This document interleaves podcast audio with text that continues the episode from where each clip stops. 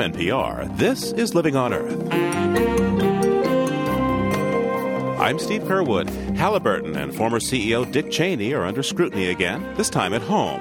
There are allegations the company is using its sway with the vice president to avoid laws to protect drinking water when it uses a drilling technique called fracking. And what we found there was, uh, I guess you would say, three for three in all three cases. The administration came down on behalf of this technique against regulation and in behalf of the position taken by the vice president's former employer. Also, Viva Mezcal. Demand is up for Mexico's latest liquor export, but growers say that won't strain the environment. It's part of the personality of Mezcal to be diverse. So that, in a sense, has a lot of nice echoes between biological diversity and also the diversity of, of taste. Those stories and more this week on Living on Earth. Stick around. Support for Living on Earth comes from the National Science Foundation and Stonyfield Farm.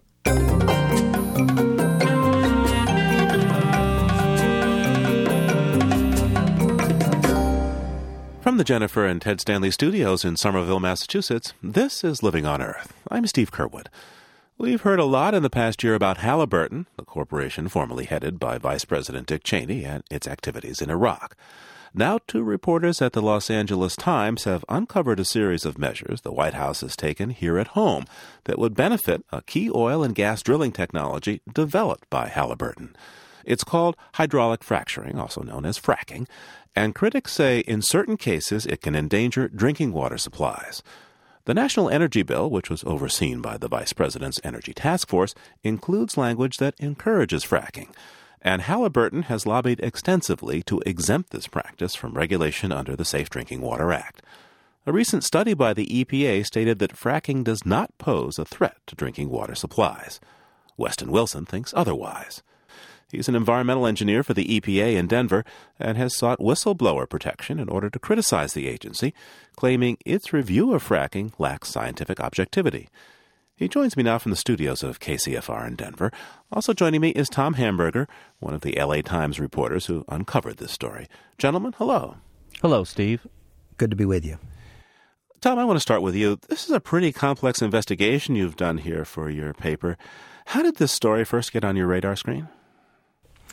Steve, we were in the course of this year, uh, like a lot of other reporters, taking a look at the Bush administration record broadly in the area of environmental and energy policy. And after writing one of our stories, we heard from an EPA employee, a former employee, not uh, Mr. Wilson, who's on the air with us now, but a uh, EPA employee who worked with the White House Energy Task Force back in 2001. What he described to us was what he thought of as a kind of peculiar interest on the part of the vice president's office with a portion of this White House Energy Task Force report that affected a drilling technique that was pioneered by Halliburton Corporation. As you might imagine, that got our attention, and that is really the genesis of the story that you have in front of you today. Now, Tom, you write that there was an EPA study to determine the environmental effects of this uh, drilling technique. And before we get into that, I'd like to get an idea of what exactly fracking is, uh, as those in the industry call it. And, and Wes Wilson, um, you're an environmental engineer for the Environmental Protection Agency. Perhaps you're the best one to answer this for us. Yes, uh, Steve. Uh, well, hydraulic fracturing in coal beds is the process of pumping a thickened fluid into a well that exceeds the capacity of the coal bed to accept them. And they increase the pressure in the injected fluid, which results in cracks or fissures allowing a path for those injected fluids to move along those newly formed fractures. And here's the most important thing for your uh, listeners. While the hydraulic fracturing process in oil and gas has been done in conventional geologic traps uh, since the 50s, this is a relatively new practice in coal bed methane. So, how did politics uh, get involved with this drilling technique? Tom? One of the things that we learned, Steve, was that through the 1990s, largely as a result of a lawsuit brought by some residents of Alabama, there were environmental concerns about widespread use of the technique. In most cases, it's perfectly safe, but in Alabama, some residents claimed that their drinking water was fouled after fracturing companies, of which Halliburton is the world leader, uh, injected chemicals underground. EPA was ordered to oversee the regulation of this technique under the Safe Drinking Water Act, and from that time in the mid 1990s, it became a priority of the fracturing industry, of which Halliburton again is the leader, to seek exemption from federal regulation. Now, the EPA study concluded that fracking poses no threat to drinking water, and therefore it doesn't have to be regulated under federal drinking water laws, but but Wes Wilson, you filed a statement under the whistleblower protection that, that says that the study was scientifically unsound. This uh, puts you in a somewhat vulnerable spot, I guess, right now. Why did you decide to take this action? Well, I did this for three reasons.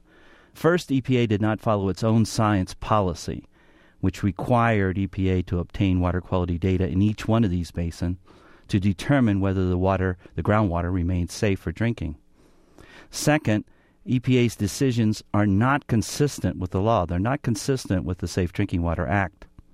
And third, EPA relied upon a peer review panel, which itself had conflicts of interest. Let's uh, look at those uh, one at a time. First, uh, the peer review mm-hmm. panel. What was the problem there? Well, EPA didn't follow its own science policy. This policy that EPA has is that reviewers should be free of real or even perceived conflicts of interest. Yet five of these seven member panels appear to have a conflict of interest. They include an engineer who worked at Halliburton, a manager who worked at the Gas Technology Institute, an organization in, of the industry, an engineer of BP Amoco, and two professors who had worked for the oil and gas industry. The f- sixth member was a state regulator who worked for Amoco in the past. And the seventh uh, member worked at Department of Energy's Sandia Lab. Well, in my view, this is not a peer review. This is simply, I think, a thin veneer cover over what is a scientifically unsound study, while the scientific process of peer review was abandoned. It seems to me to be simple enough just simply to test the water. Why did the EPA choose not to test the water? Well, that's that was one of my first reasons for objecting. EPA has no data on the amount of fluids injected, what remains in the ground, whether the groundwater will be unusable to drink, or what those health risks are. Yet EPA reached this unsupportable and scientifically unsound conclusion that hydraulic fracturing of coal bed methanes poses little or no threat to drinking water supply. Tom Hamburger, you've been working on this case for a while. What's your sense of what the risk might be to the public? Well, um, fracturing generally occurs uh, safely in most cases. It's been widely used and is widely used without incident in most cases. However, we ran across in Alabama and in numerous other states accounts that fracturing may in some cases, have inadvertently fouled drinking water supplies. We did talk with some of the Alabama plaintiffs who brought suit against EPA saying this must be regulated, and while their case was not proven, because there wasn't a timely investigation of their claims. What they described was quite dramatic, which is almost immediately after wells near their property were fractured, they turned on their taps at home and uh, discovered literally carbonated water coming out. Um, it was bubbling and it contained uh, small specks that looked like maybe coal specks and also a gelatinous fluid that appeared. Uh, one of them said, if you'll forgive me for saying it on air, it seemed just like snot, but it was running all through the water. Um, unfortunately, there were not scientific tests, uh, lab results available to show exactly what was in this stuff, but I can tell you that the residents of Alabama that we talked with feel very strongly that uh, it was fracturing that led to this strange results when they turned on their taps. And uh, I guess the number one lesson in any investigative reporting uh, is to follow the money. so I'm wondering, what kind of money trail did you find in this story? Well, that's the old uh, investigative reporter's uh, moniker. You got it. Um, and what we wanted to see, indeed, was this technique important to Halliburton. And we found the technique was pioneered by Halliburton. The first test of hydraulic fracturing commercially was done by Halliburton in about 1949. And we learned subsequently that three companies dominated the business worldwide, and that for Halliburton, the hydraulic fracturing business brings in about 1.5 billion annually, about a fifth of its energy-related revenues. Second, we found that the company had intervened in the lawsuit that I referred to earlier in Alabama. It notified the court that the technique and regulation of it could have a serious impact on Halliburton's financial future. So that's the money trail to the company, if you will. That's why Halliburton and the other two companies that dominate this technique worldwide had a strong interest in whether or not the federal government chooses to regulate it. And then there's a controversy ongoing about Vice President Cheney's ongoing financial interest in Halliburton. Well, what is the the nature of the conflict of interest here, possibly involving the vice president? I mean, he was at one point the chief executive officer of Halliburton, and uh, I gather during some of the time that this the questions were being raised about this uh, fracturing uh, technique. Well, um, one, the vice president does continue to receive deferred compensation from Halliburton, and second, he has um, several hundred thousand stock options to purchase Halliburton stock, which are unexercised. Under normal circumstances, the Congressional Research Service has concluded even with agreements to uh, donate those profits to charity or to have an insurance policy so that the payments occur whether the company survives or not. Even so, the Congressional Research Service said a conflict of interest rules would apply to a typical federal employee. However, these rules do not apply to the Vice President of the United States. Um, and the uh, Vice President has said emphatically that he has severed his ties to Halliburton. Uh, some Democrats, uh, his Democratic opponents, and uh, some in Congress disagree. And uh, the, we just have to leave the facts out there, I guess, as I've described them, let the readers decide. Tom Hamburger, as you have looked into this story, to what extent, at the end of the day, do you feel that uh, Vice President Cheney's uh, connection to Halliburton and his position as vice president uh, has has been used really to forestall the the implementation of regulations of this technique. Uh, Steve, that was a good a good question, and it's very much the one that editors posed to us at the outset of this uh, project. And I have to tell you, it's a little bit difficult to answer with great certainty because the vice president's office particularly under this vice president, is unusually secretive in its uh, deliberations and its discussions in general and especially associated with this Energy Task Force report. Um, what we were able to conclude was that the vice president's office was directly involved in discussions with EPA over how to represent, how to discuss this technique in its energy policy report. And the second thing we decided to do was to look at what, in effect, is the bottom line. What did the administration do with the regulatory questions in front of it regarding this practice? And what we found there was I guess you would say, three for three in all three cases, the administration came down on behalf of uh, this technique against regulation and in behalf of uh, the position taken by the vice president's former employer. Wes Wilson is an environmental engineer for the Environmental Protection Agency's office in Denver, and Tom Hamburger is a staff writer for the Los Angeles Times, based in Washington. Thank you both for speaking with me today. Thank you, Steve. Thank you, Steve. In response to Weston Wilson's allegations, EPA Press Secretary Cynthia Bergman says the EPA's study was submitted to, quote, a scientific peer review panel of experts from industry, academia, and government agencies. Ms. Bergman also said the EPA decided it would not look further into the matter because, quote, the EPA was unable to identify confirmed cases where drinking water was contaminated in their study in Alabama. Wendy Hall, Director of Public Relations at Halliburton, says the company has ended its practice of using diesel fuel for hydraulic fracturing. As for the selection of one of its employees on the peer review panel for the EPA study, Ms. Hall says, quote, We had no expectation of specific benefit from his participation, and in fact were not aware of it until after he was chosen. A spokesman for the vice president has told reporters deliberations of the Energy Task Force are confidential, a matter of principle Mr. Cheney is defending in federal court. Just ahead, move over flavored vodka and single malt scotch and make room on the bar for a new drink that's also good for the environment varietal mezcal. Coming up on Living on Earth. It's Living on Earth. I'm Steve Curwood. Recent travel schedules for some top environmental officials in the Bush administration show them spending most of their official travel time in the hotly contested states in the presidential election. Some conservation groups complain that's improper and warn that election year politics could interfere with environmental protection. Living on Earth's Jeff Young reports from Washington. Back in June, Environmental Protection Agency Administrator Mike Leavitt announced some grant awards in Wisconsin. Communities there were getting money to clean up old industrial sites under the Brownfields redevelopment program.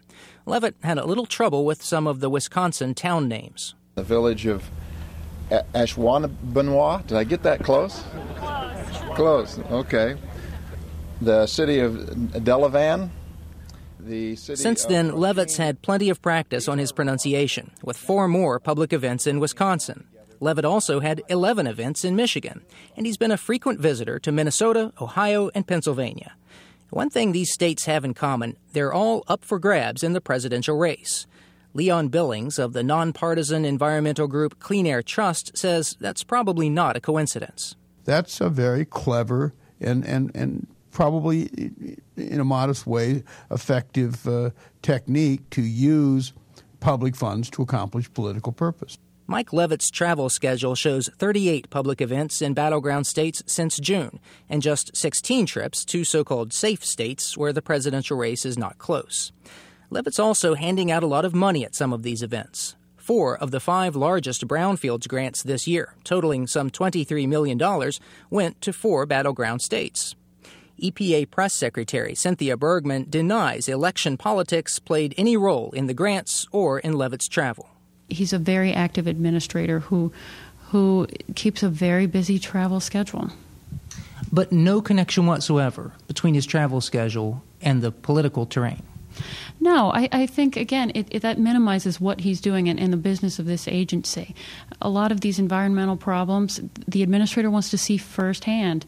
A lot of these states or counties that we're going to, who have some of the worst air quality problems in the country, some of them happen to be in battleground states. Other Bush environmental officials are also spending a lot of time in the battlegrounds. Of Interior Secretary Gale Norton's 31 trips since June, 26 were to swing states. Norton's Deputy Secretary, Rebecca Watson, recently spent a weekend picking up litter in a popular recreation area in the swing state of Nevada. And White House Council on Environmental Quality Director James Connaughton had events in the battlegrounds of West Virginia and Florida. So, is there anything wrong with this apparent mix of election year politics and environmental policy? Trevor Potter is president of the Campaign Legal Center, a nonpartisan watchdog group that follows campaign law. Potter says he sees no violation of law or ethics, although directing so much official business to swing states could push the ethical line. It's probably dancing. Uh, that the where you'd fall off the line is where uh, the campaign is requesting appearances in particular states, uh, or if there's any uh, record that these events are uh, being scheduled only in these states uh, for political purposes. Potter says it's certainly nothing new for incumbents to press their political advantage by lavishing attention on the states that matter most. The Bush administration critics say what is new is the matter of degree. Roger Ballentine is an environmental advisor to Senator Kerry's campaign and was President Clinton's deputy assistant for environmental initiatives. Ballentine echoes what other Clinton era officials claim that the Bush administration has greatly politicized environmental protection. We certainly did not do it to this extent. This is a pretty extraordinary um, change of course, and I don't think it's unprecedented to target uh, officials to key states, but I've never seen it quite at this scale. The Clean Air Trust's Billings says that could carry a cost for an agency like the EPA, which needs some distance from partisan politics in order to fulfill its regulatory role. To the extent that the Environmental Protection Agency is perceived as practicing partisan politics, it will hamper its effectiveness. If that happens, Billings warns the environment could end up the real loser in this election. For Living on Earth, I'm Jeff Young in Washington. Perhaps the best known liquor from Mexico is tequila. But tequila has a cousin called mezcal that's also made from the agave plant, and it's gaining in popularity. Mezcal used to be known as a poor man's drink, with a worm at the bottom of the bottle, and mostly enjoyed by locals. For years it was outlawed, and that made for unpredictable quality and little availability for the lucrative export market. But now, high quality premium mezcal is edging its way into international trade with a marketing twist. Small producers are branding their mezcal as an environmentally friendly product, locally grown and produced. Jana Schroeder has a report from the Mexican state of Guerrero. The dusty roads winding through the Chilapa region of Guerrero lead to endless hillsides of tropical dry forest. Little vegetation survives here, but one plant that does is the agave, also known as maguey. It's a succulent plant that opens up like a huge spiky flower sprouting from the ground. but instead of petals, it has green, fleshy leaves with spines at the tips. Local farmers have long put it to use to make mezcal, a traditional drink. Moses Calzada is one of the local mezcal masters. He learned how to make it as a boy, watching his father. Researchers date the tradition at least as far back as the 1600s. Today, Mr. Calzada is carefully selecting maguey plants that grow wild here for this year's batch of mezcal. With a special sharp bladed tool, Mr. Calzada chops off the thick leaves, exposing the heart of the maguey, where all the sugars for making mezcal are concentrated. Echamos primero la leña hasta abajo. Mr. Calzada leads me to a fire pit for roasting the maguey hearts. He explains that firewood is placed at the bottom of a deep hole in the ground. Then a thick layer of rocks are thrown in, leaving a hole in the center to light the firewood. Later, maguey hearts will be placed on top of the burning rocks, covered with palm leaves, and left to roast for five or six days. This is what gives mezcal its smoky flavor. Not far away, another mezcal master is at work. Here, the maguey hearts have already been roasted and mashed, and the bubbling pulp is fermenting in large tubs made of wood from local acayahuite trees. A load of firewood dumped on the ground was gathered from the surrounding hillsides and brought here by donkey. Three more loads will be needed as the source of heat for distilling this batch of mezcal. A woman tells us most people are careful to gather only dry fallen wood, but environmentalists say deforestation is a growing concern. Where we are standing here, we can see several different situations. We have some slopes where there are many trees that people use for firewood. Catarina Illsley is a biologist with a Mexico City based group for environmental studies. She points to some slopes where trees are still growing, and then to another slope where only maguey and palm are left. She says once the trees and vegetation are gone, the soils here erode quickly. We think uh, maguey can, could, could play a very important role in stopping this process of erosion because maguey has this uh, great capacity to grow in very limited situations where there practically is no soil left. Ms. Illsley's environmental group is working in 30 communities here, together with a local farmers group called Sanzekan Tinemi. They provide technical assistance for producing and marketing mezcal while they're promoting the sustainable management of natural resources. Together, they're reforesting trees used for firewood and collecting seeds from magueys to grow seedlings and plant them back in their natural habitat. And they've closed off reserve areas to prevent overgrazing by cattle, sheep, and goats and allow the magueys to grow back on their own. There are several reserves in different communities that have been closed off for, in some cases, for seven years now. And uh, there, the the forest has come back in a um, significant way. Ms. Illsley sees the model they're developing for mezcal as an alternative to the environmental damage caused from making tequila. To make tequila, only one agave species is used, mostly in the Mexican state of Jalisco. The plants are cloned and grown on large single crop plantations in areas deforested or taken away from food crops. A lot of fertilizers and pesticides are used. In contrast, mezcal is made from different species, with naturally occurring pollination, mostly by bats that feed on nectar from the flowers. Ms. Illsley says this guarantees genetic diversity.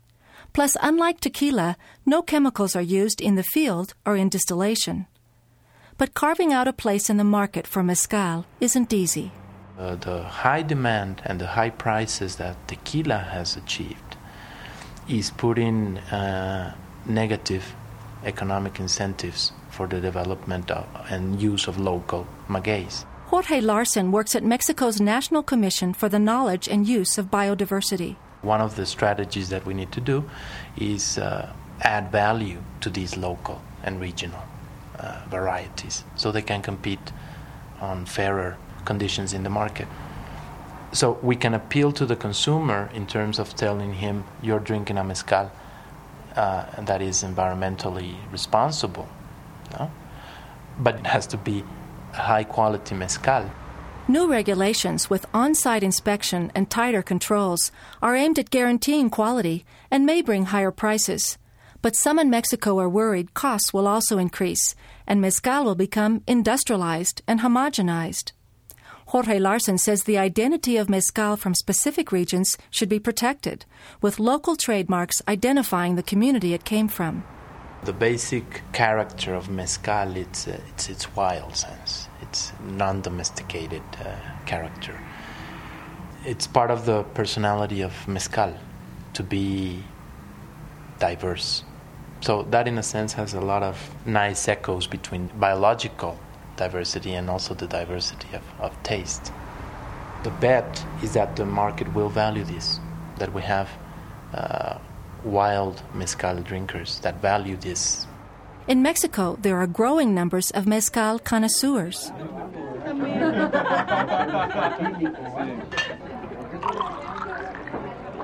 the people who came to this mezcal tasting in Mexico City are interested in supporting small producers who protect the environment and produce a chemical free mezcal. The Group for Environmental Studies that organized the event is following the scheme used for organic coffee and other fair trade products. The goal is to make the link between producers and consumers as direct as possible while exporting high quality products to the U.S. and Europe. Catarina Illsley points out that as recently as the 1970s, mezcal was not only unregulated, but in fact illegal. And so now that it is open, uh, there are those industrials, uh, especially the big tequila companies, that are interested in investing in mezcal, which means taking all the all, all the benefits. And uh, we think uh, it shouldn't go that way. If her group has its way, small producers in Guerrero will receive a fair price for a premium mezcal that's come a long way since it was stored in a plastic jug and only shared with neighbors. For Living on Earth, I'm Janice Schroeder in Mexico.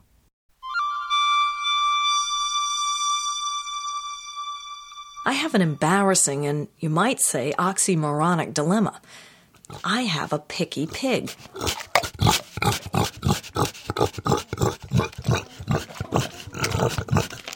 Meet Christopher Hogwood, named in honor of the famous conductor. That's Living on Earth commentator Sy Montgomery introducing us to her pig, Christopher Hogwood, a number of years ago.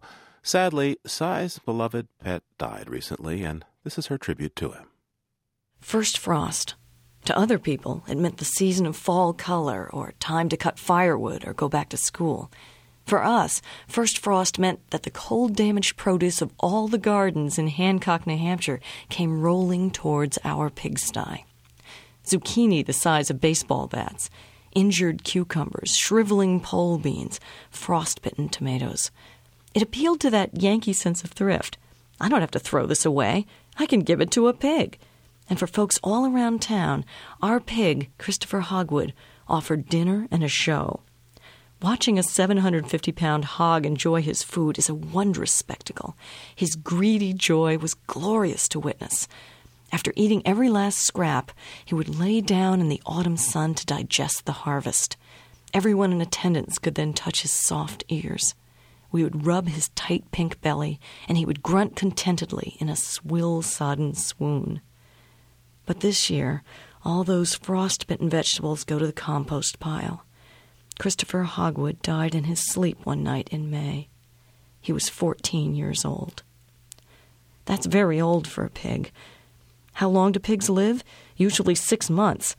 That's when most people think pigs should be slaughtered. But Christopher Hogwood had a different destiny. He lived with a vegetarian and a Jew. Chris had a wide constituency. At almost every election, he got some of the write in votes. Hey, he weighed 750 pounds. He had true gravitas. He also sometimes appeared in the police log loose pig. Our cop, Ed Coughlin, for 11 years he was our only full timer, used to carry apples in the cruiser in case Chris got out again, which he invariably did. Everyone knew Christopher. His sty was a local destination. People brought their kids to see him. People brought their grandchildren. And they brought their slops. Here in our little corner of New Hampshire, Christopher's death was front page news. It was the lead story on the state page in the larger daily in Concord. Even the original Christopher Hogwood, the conductor, put a link to our Christopher's obit on his webpage.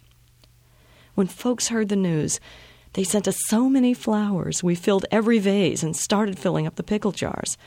We got sympathy cards and emails literally from around the world. People knew him who hadn't met him because of the Christmas cards we sent out every year showing him fatter and happier. What was it about him that touched people so? Christopher knew how to relish the juicy savor of this abundant, sweet green world. That was a great thing for us all to witness and to remember. And he showed us the uplifting truth that a great soul can appear at any time in any creature.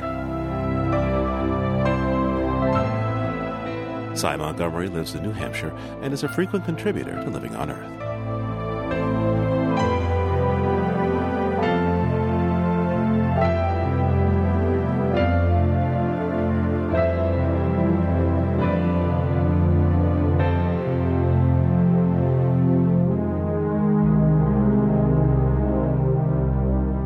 Just ahead, where men fly as eagles and wizards fight for environmental justice, the mythical world of author T.A. Barron.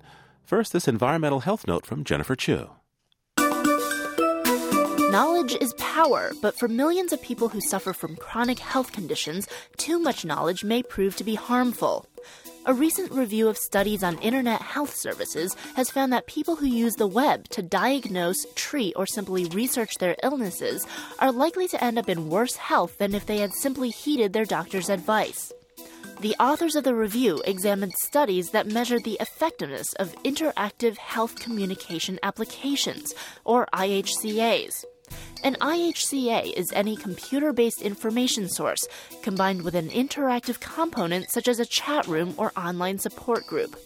Not surprisingly, researchers found that these applications help increase people's knowledge about health related matters and offers them a sense of social support.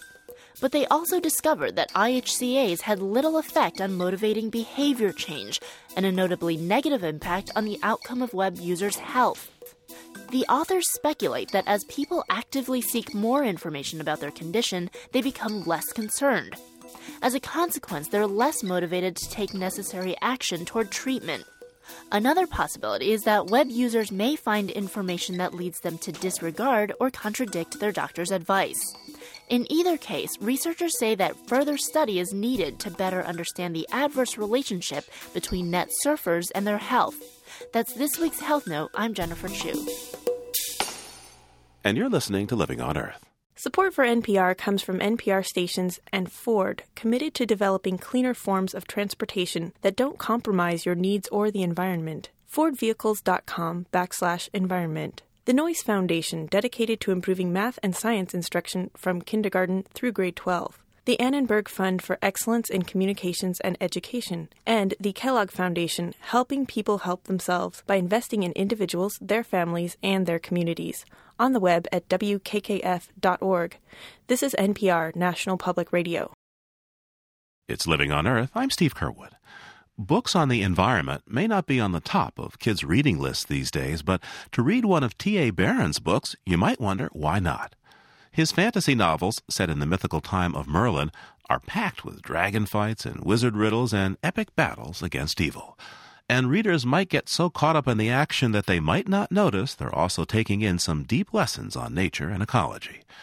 T.A. Barron, or Tom as he's known to his family and friends, joins me to talk about the latest of his ten novels, The Great Tree of Avalon, Child of the Dark Prophecy. It's the first book in a new trilogy. Tom, welcome to Living on Earth. Thank you, Steve. Now, your books are geared towards young people, I think it's fair to say, and much of your work outside of writing also involves young people. Um, young people of all ages. Of all ages, say. okay. And we'll get to all that in a minute. But first, uh, I want to get an idea of what you were like as a kid yourself. Um, think you're any different from kids today? well, I can't say whether I was different from kids today, but I can say that I was different from a lot of the kids around me, and and lucky enough for starters to grow up in two wonderful places. Uh, one was a little uh, n- little apple orchard home in New England, and and where we could still find Indian arrowheads. And And then when when I was about ten, we moved out to Colorado, and my parents bought a ranch, a quarter horse ranch, under the shadow of Pikes Peak, and great big blue skies so wide that made me feel like anything was possible. And with the sense of all that, I, I grew up really feeling like nature was a friend. It wasn't just a setting, it was a friend. So when we would find old pieces of petrified wood on the ranch, and my mother, who was a part time geologist, would explain this is more than 50 million years old, Mm. little ones. You know, a sense of geologic time began to permeate my, my consciousness and gave me an awareness that human life is wonderful, but it's only a small part of the grander wonder of all this creation. And that goes not just that's not just vast in terms of space, but also time. Now, you say that uh, you don't know about kids of today being different from, but you felt somewhat different from your peers. Why? Well, uh, for starters, I always enjoyed being close to the woods and outside. And I you know I still enjoyed a lot of things that kids would enjoy sports and and the rest. But there was a special friendship out there that I had in that quiet place which gave me a, a kind of a grounding that is especially important today. And what I'm what I'm saying was that a lot of the kids I was around uh, a lot of the kids in my public high school just didn't have any kind of a sense of wild places, uh, open spaces around them at all. N- You know, if you were to ask them where the water came from in their house, they would say from the faucet. Or what, um, or what does it feel like to walk barefoot among pine needles? Um, they wouldn't know. And I suppose that is worse today. And I fear for those people. I fear for our planet because there are so many people who don't have the opportunity or the exposure to those kind of experiences. So let's see. Here you are growing up in New England and then in Colorado, mm-hmm. one of six children. One of seven. Okay. Although my parents did lose count every so often. I thought it was six or eight, but usually it was seven. Now, with six brothers and sisters, I'm sure that you, you had your individual personalities, and I'm I want to ask you if any of these personalities or pieces of them show up in your writing now, um, because you got some pretty strong, in fact, I'd say downright stubborn folks in uh-huh. your books. no doubt. You know, I, I think I have to tell you that I have one character who is absolutely no question about it tied to my brother Jim, who who was the first guy to lead me up a mountain, but he Jim is a wonderful man and yet words don't always come out the way they should and and he gave me a cl- very clear idea of how one character could talk. And he's he's actually as it turns out a lot of kids favorite character in in the lost years of merlin books. Just how does he speak? Well he says everything in triplet for one thing. He says eh, certainly definitely absolutely. Or he will add ly to the strangest words. So he'll say mabely I'll do that. But that's something that Jim sometimes falls into. And it gave me a great idea for how Shim should speak. Let's let's talk now about your, your latest book, The Great Tree of Avalon, Child of the Dark Prophecy. It's a great fantasy and mythological tale. It's set in the time of Merlin and there are elves and dwarves and a dragon or two and it all centers around one 17-year-old named Tamwyn. Um, could you introduce us, please, to Tamwyn? I'd be delighted. Tamwyn is a uh, wandering wilderness guide. He's 17 years old. He has no real sense of himself other than that he's searching for his lost brother. He has no family that he remembers. He has a great kind of mysterious cloud about his future and he would be the last person ever to describe himself as a hero. He's bumbling and clumsy. He falls off of roofs when he's thatching them. And yet he has somehow managed to pick up a lot of wisdom from nature in all those years as a wilderness guide. Wisdom that serves him well when he has to really be put to the test in the Great Tree of Avalon. Now, Tom, throughout this book, there's this constant presence of nature, either in its full glory or in decimation. Uh, there's this world of Merlin uh, which is flowering and healthy and is a natural place. And there's this darker, encroaching world where there are clear cut trees and and things sort of smoldering and smoking and, and, and, and drought and where animals are made slaves and, and, and, and, and such. So can you talk to me a bit about this dichotomy in the world that you've created here uh, in Avalon? The Avalon of the Great Tree of Avalon is really very much a parable for our modern day world. Uh, I want you to imagine a world that for more than a thousand years has been the last place and time where all creatures of all kinds, all descriptions, some that live only as long as a heartbeat, and some that have been alive for more than that thousand years, all of them living together in the weave of this wonderful luminous tapestry of Avalon. And then suddenly, a few of the threads begin to come apart. And that's because of a few ideas that have to do with humanity's superiority, that have to do with greed, that have to do with arrogance.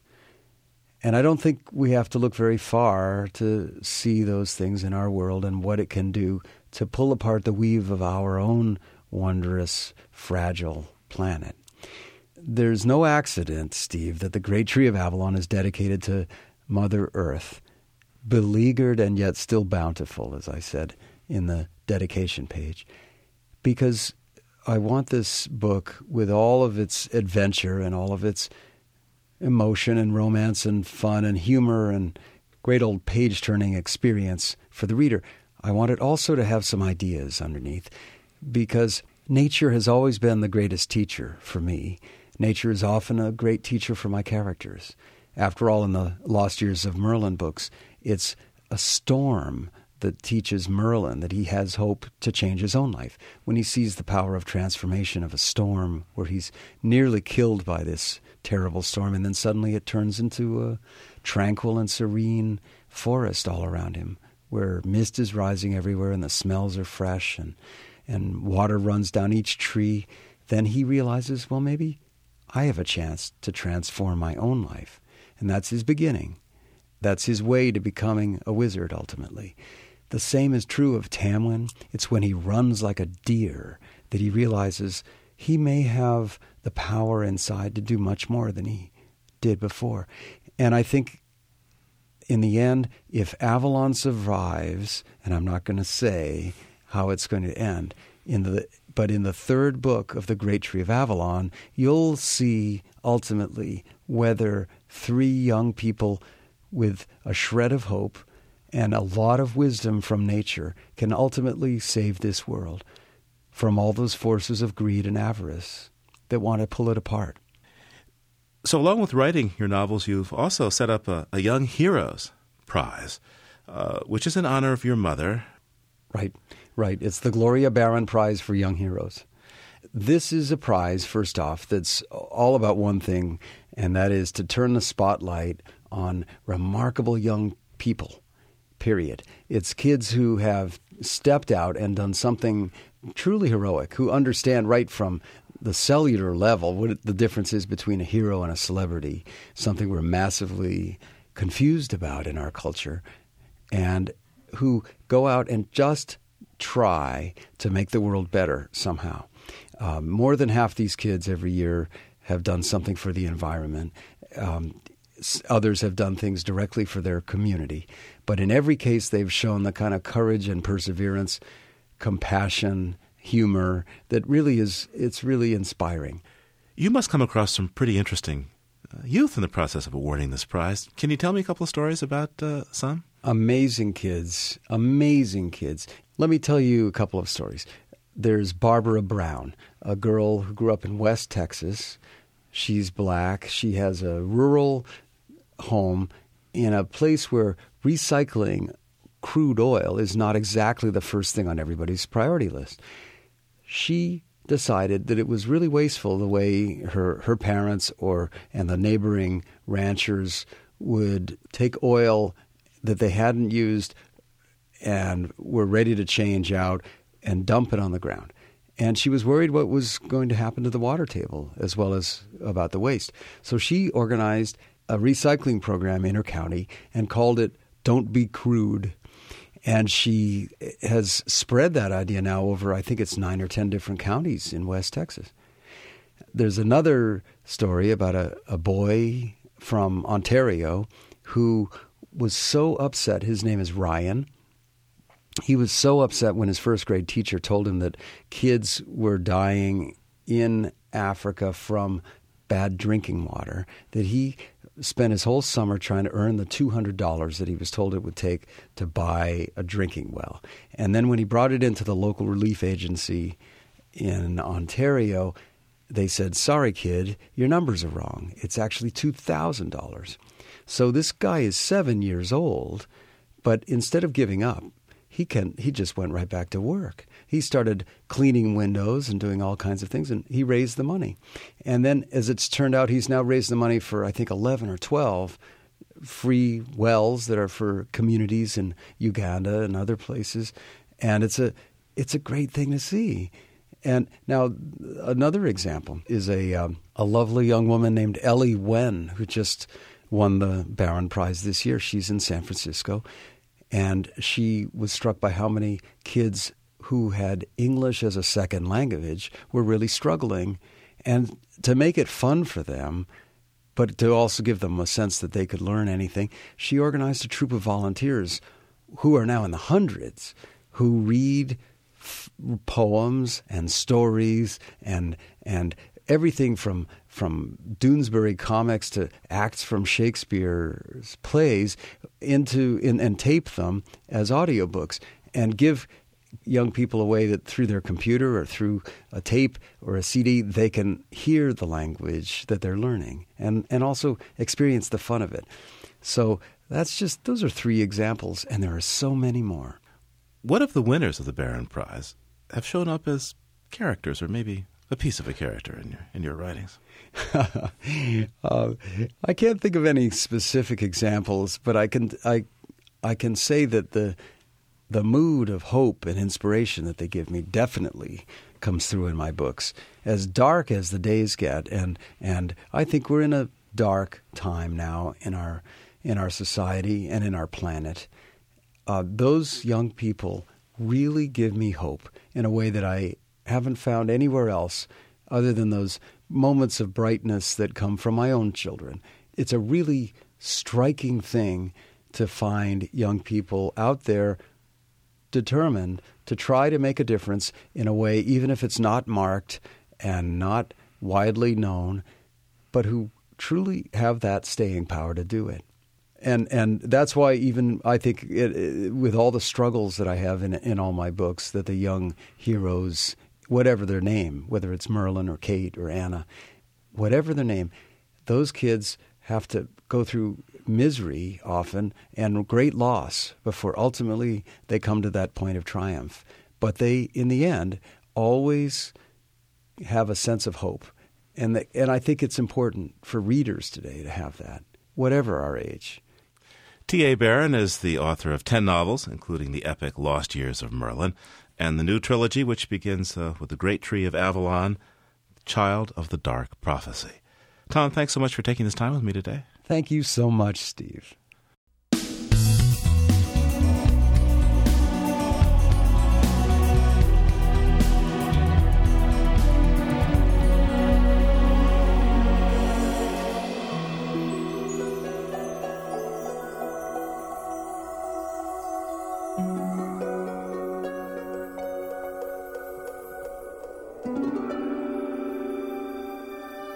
Next week on Living on Earth, in drought stricken northern New Mexico, pinyon trees have come under attack by bark beetles and are dying at a rapid rate.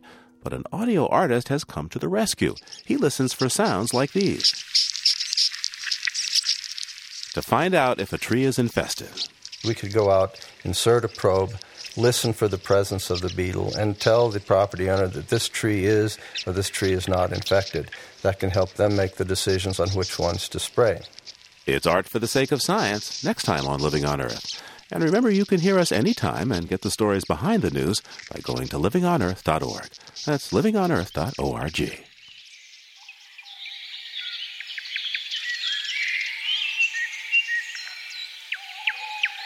We take you now to a bird symphony at the break of dawn deep in a forest in the heart of Poland. Jean Roche recorded the sounds as they echoed through a nearby cathedral.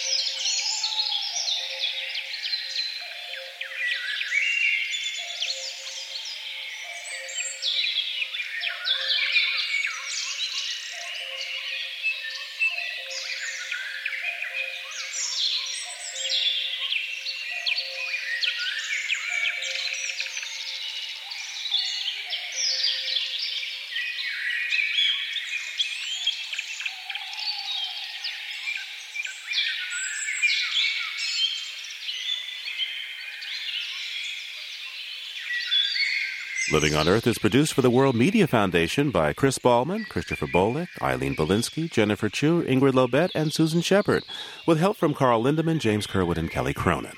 Our interns are Jenny Cecil Moore, Jen Goodman, and Steve Gregory. Special thanks to Ernie Silver. Our technical director is Paul Wabreck. Allison Dean composed our themes. Al Avery runs our website. You can find us at livingonearth.org. Environmental sound art courtesy of Earth Ear. I'm Steve Curwood. Thanks for listening. Funding for Living on Earth comes from Ford, committed to developing cleaner forms of transportation that don't compromise your needs or the environment. FordVehicles.com backslash environment. The National Science Foundation, supporting coverage of emerging science and Stonyfield Farm, organic yogurt, and more. Women of Inspiration speak at the Stonyfield Strong Women programs taking place in Boston, New York, and Washington, D.C. Details at stonyfield.com. Support also comes from NPR member stations, Ford Foundation for reporting on U.S. environment and development issues, and the Geraldine R. Dodge Foundation. This is NPR, National Public Radio.